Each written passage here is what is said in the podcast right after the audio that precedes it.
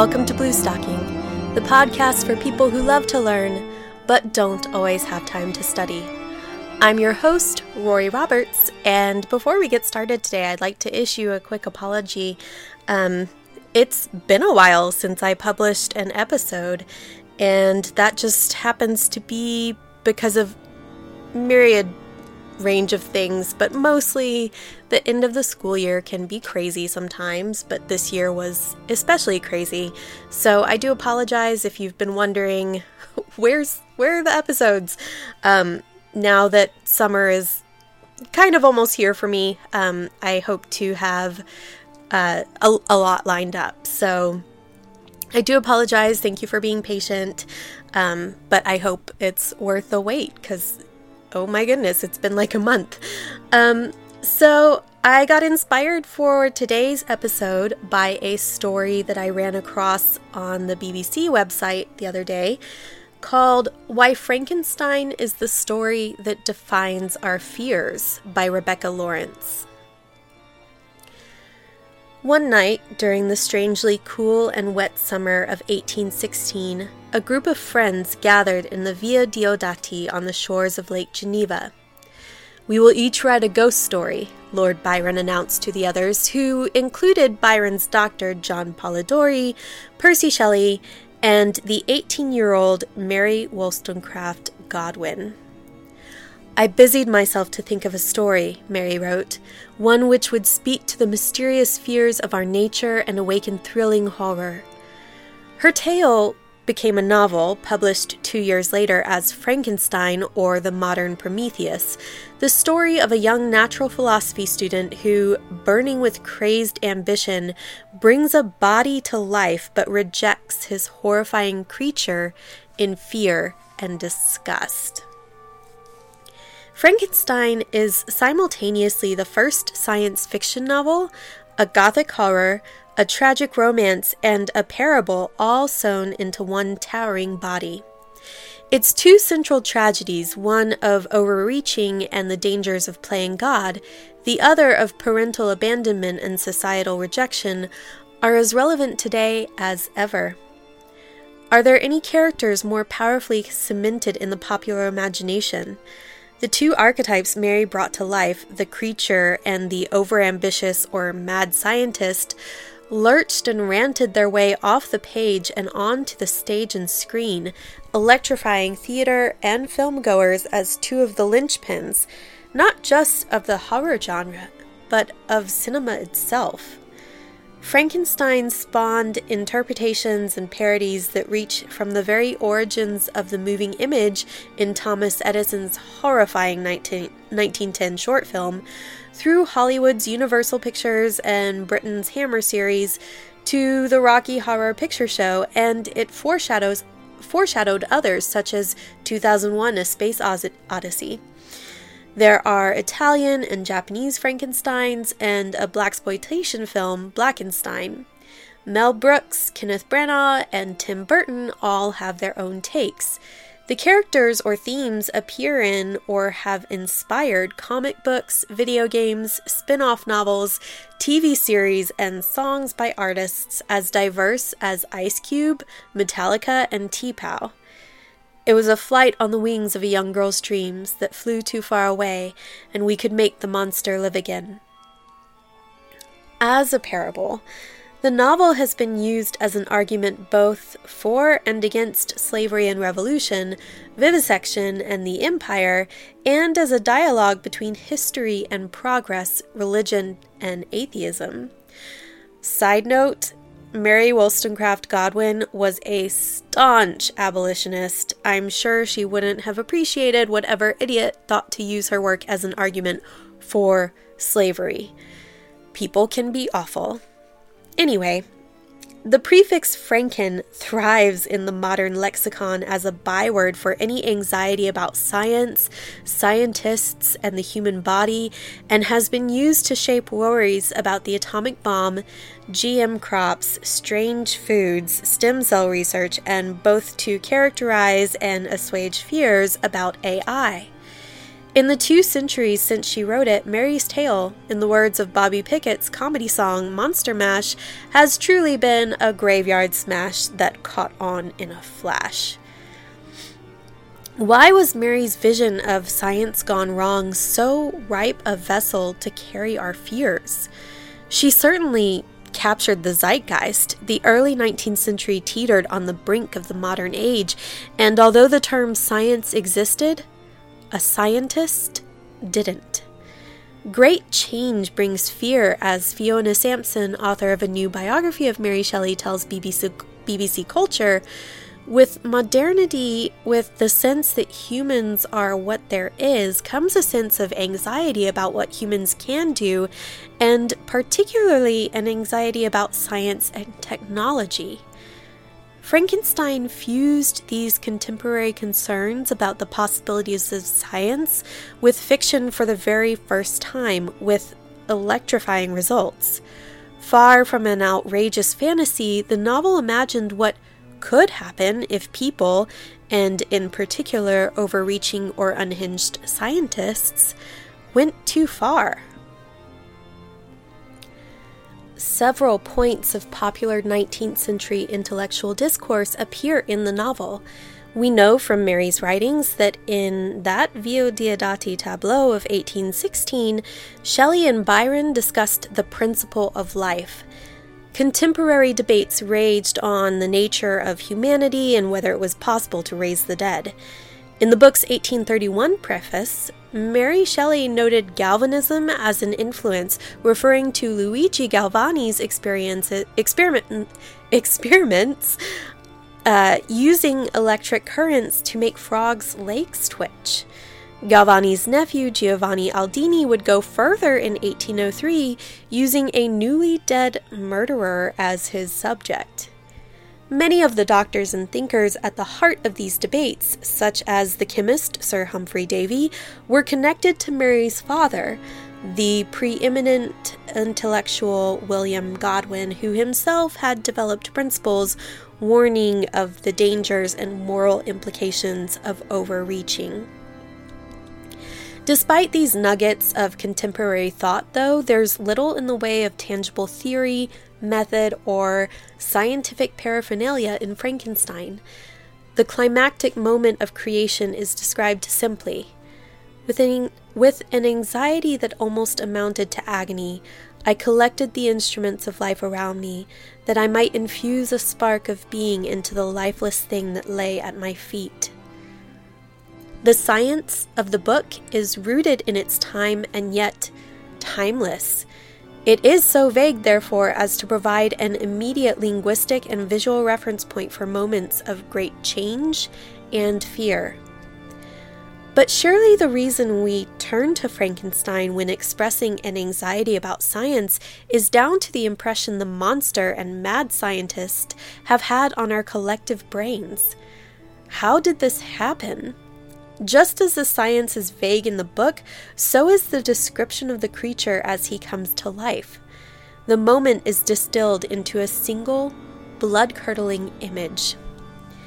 It was already one in the morning. The rain pattered dismally against the panes, and my candle was nearly burnt out when, by the glimmer of the half extinguished light, I saw the dull yellow eye of the creature open. It breathed hard and a convulsive motion agitated its limbs. With his yellow skin, watery eyes, shriveled complexion, and straight black lips, the creature is far from the beautiful ideal Frankenstein intended. This spare but resonant prose proved irresistible to theater and later filmmakers and their audiences, as Christopher Frayling notes in his book, Frankenstein the First 200 Years. The shocking novel became a scandalous play, and of course, a huge hit first in Britain and then abroad. These early plays, Frayling argues, set the tone for future dramatizations.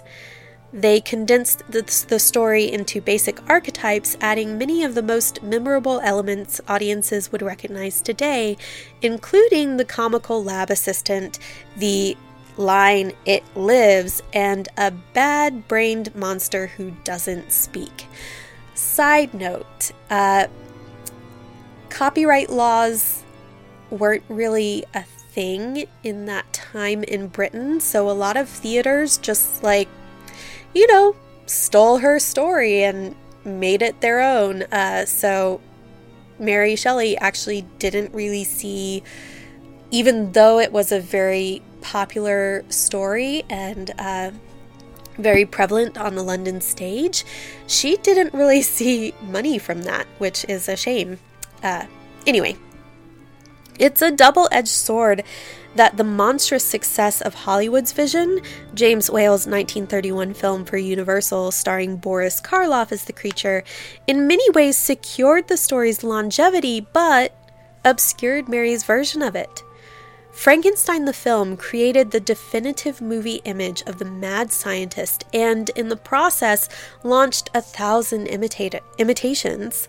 Frayling writes, it fused a domesticated form of expressionism, overacting, and irreverent adaptation of an acknowledged classic, European actors and visualizers, and the American carnival tradition to create an American genre. It began to look as though Hollywood had actually invented Frankenstein. And so a movie legend was born. Although Hollywood may have cherry picked from Mary Shelley to cement its version of the story, it's clear she also borrowed from historical myths to create her own. The subtitle of Frankenstein, the modern Prometheus, name checks the figure of ancient Greek and Latin mythology who variously steals fire from the gods and gives it to man, or makes a man out of clay, and represents the dangers of overreaching, but the other great myth of the novel is of God and Adam, and a quote from Paradise Lost appears in the epigraph to Frankenstein Did I request thee, Maker, from my clay to mold me man? And it is above all the creature's tragedy and his humanity that in his cinematic transformation into a mute but terrifying monster has been forgotten. Mary gave him a voice and a literary education in order to express his thoughts and desires. He is one of the three narrators in the book. Like the Tempest's Caliban, to whom Shakespeare gives a poetic and poignant speech, the creature's lament is haunting. Remember that I am thy creature. I ought to be thy Adam, but I am rather the fallen angel whom thou drivest from joy for no misdeed. Everywhere I see bliss from which I alone am irrevocably excluded. I was benevolent and good, misery made me a fiend. Make me happy, and I shall again be virtuous. If we think of the creature as a badly made and unattractive human, his tragedy deepens. His first catastrophic rejection is by his creator, which Christopher Frayling calls that postpartum moment and is often identified as a parental abandonment. If you consider that Mary Shelley had lost her mother, Mary Wollstonecraft, at her own birth, had just buried her baby girl, and was looking after her pregnant stepsister as she was writing the book, which took exactly nine months to complete, the relevance of birth and death makes even more sense. The baby creature is alienated further as society recoils from him. He is made good, but it is the rejection that creates his murderous revenge. As an allegory of our responsibility to children, outsiders, or those who don't conform to conventional ideals of beauty, there isn't a stronger one. Uh, can I just say that one more time? The baby creature is alienated further as society recoils from him. He is made good, but it is the rejection that creates his murderous revenge. As an allegory of our responsibility to children, outsiders, or those who don't conform to conventional ideals of beauty, there isn't a stronger one. So uh, let's treat people better, right? Anyway, The way that we sometimes identify with Frankenstein, as we've all taken risks, we've all had hubristic moments, and partly with the creature, there are both aspects of ourselves, all ourselves, Fiona Sampson tells BBC Culture. They both speak to us about being human, and that's incredibly powerful. Some modern interpretations, such as Nick Dear's 2011 play, directed by Danny Boyle for the National Theatre, have highlighted the question of who is the monster and who is the victim, with the lead actors Jonny Lee Miller and Benedict Cumberbatch alternating roles each night. And in this shape shifting context, it's fitting that the creature is widely mistaken as Frankenstein rather than his creator. Side note if you're interested in seeing this production, National Theatre Live does screenings every so often, and showings are coming up in October of this year in the States. If you are a teacher or student in England, lucky you, you can watch the entire thing online for free through the National Theatre website. Super cool. A friend and I saw it a couple of years ago with Jonny Lee Miller playing Frankenstein and Benedict Cumberbatch playing his creature, and it was exquisite. I'm very interested to see the role reversal and will hopefully get the chance this October. So, could a new cinematic version of Frankenstein be on the cards? One which brings together the creature's humanity, the mirroring of man and monster, and contemporary anxieties? Just like the Romantics age, but this time of AI, which brings its own raft of fears and moral quandaries. A clutch of recent films and TV shows have channeled Frankenstein, exploring what it means to be human in the context of robotic, robotics and AI. Blade Runner, Ex Machina, AI, Her, Humans, and Westworld among them. But there is one film director, rumored to have been developing the story for a while, who might be able to recapture the creature's lament as a parable for our time.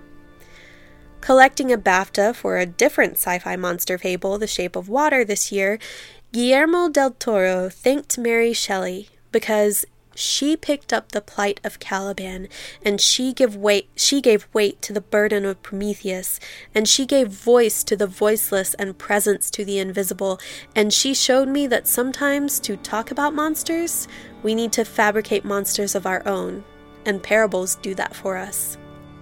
Side note, I confess I didn't have too much interest in seeing The Shape of Water, although I've heard it's amazing, until I read this quote. Also, I'm a bit surprised that the TV series Penny Dreadful didn't come up in this article because Rory Kinnear's, hey, fellow Rory, uh, you're so talented, let's be friends. Anyway, Rory Kinnear's portrayal of Frankenstein's creature is probably the truest and best I've seen compared to the book. Seriously, he's so good. But back to the novel. When the then Mary Godwin thought up her chilling parable that summer of 1816, she couldn't have imagined how far it would go to shape culture and society, science and fear, well into the 21st century. And now, once again, I bid my hideous progeny go forth and prosper, she wrote in the preface to the 1831 edition. The creator and creature, parent and child, the writer and her story, they went forth and did they prosper? Two hundred years since its publication, Mary Shelley's Frankenstein is no longer just a tale of thrilling horror, but its own myth sent out into the world. I decided to split this story idea into two episodes because I'm currently reading a brilliant biography by Charlotte Gordon called Romantic Outlaws, which slips back and forth between the lives of Mary Shelley, author of Frankenstein, and her mother, total rocking feminist Mary Wollstonecraft, whose life and works had a much more profound impact than I ever could have imagined. So be on the lookout for that in the near future. In the meantime, I have some recommendations if your curiosity has been roused. In the show notes, I'm including helpful links for a few fascinating things. Edison's short film mentioned in today's episode, super creepy. An episode of the podcast Imaginary Worlds that delves into the catastrophic world events that took place right before Mary Shelley began writing Frankenstein and had a marked effect on her story. If you're not interested in listening and prefer to read, I'm also including the link to the transcript as found on the Allusionist web- website, which is how I heard that story in the first place. Hat tip if you are really into etymology, I highly recommend that podcast. Truly entertaining and informative, and such a cool name. It's Allusionist with an A. Brilliant! From Arizona State University, the Frankenstein Bicentennial Project, I have a link to that. And last but certainly not least, a link to the NT Live page for that Jonny Lee Miller and Benedict Cumberbatch production that will be screening in October. Thank you so much for listening.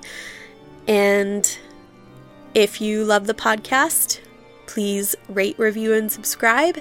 If you hate it, tell an enemy that it's awesome. Uh, you know, and if you love it, tell tell a friend. But I think it's really funny to recommend things that you don't like to people you don't like, and that's awful. I don't want to leave on such a negative note, so I won't. Uh, real quick story: one of my teacher nicknames, one of my favorite teacher nicknames, comes from a student who was determined to come up with the best one, uh, and she started calling me Robinstein. Um, and then it evolved into a Mel Brooks Young Frankenstein joke. So anytime she said it, uh, I would respond with, No, no, Robinstein, Robinstein. Uh, so that was a fun little adventure with that particular child. Anywho, thanks for listening. Have a wonderful day.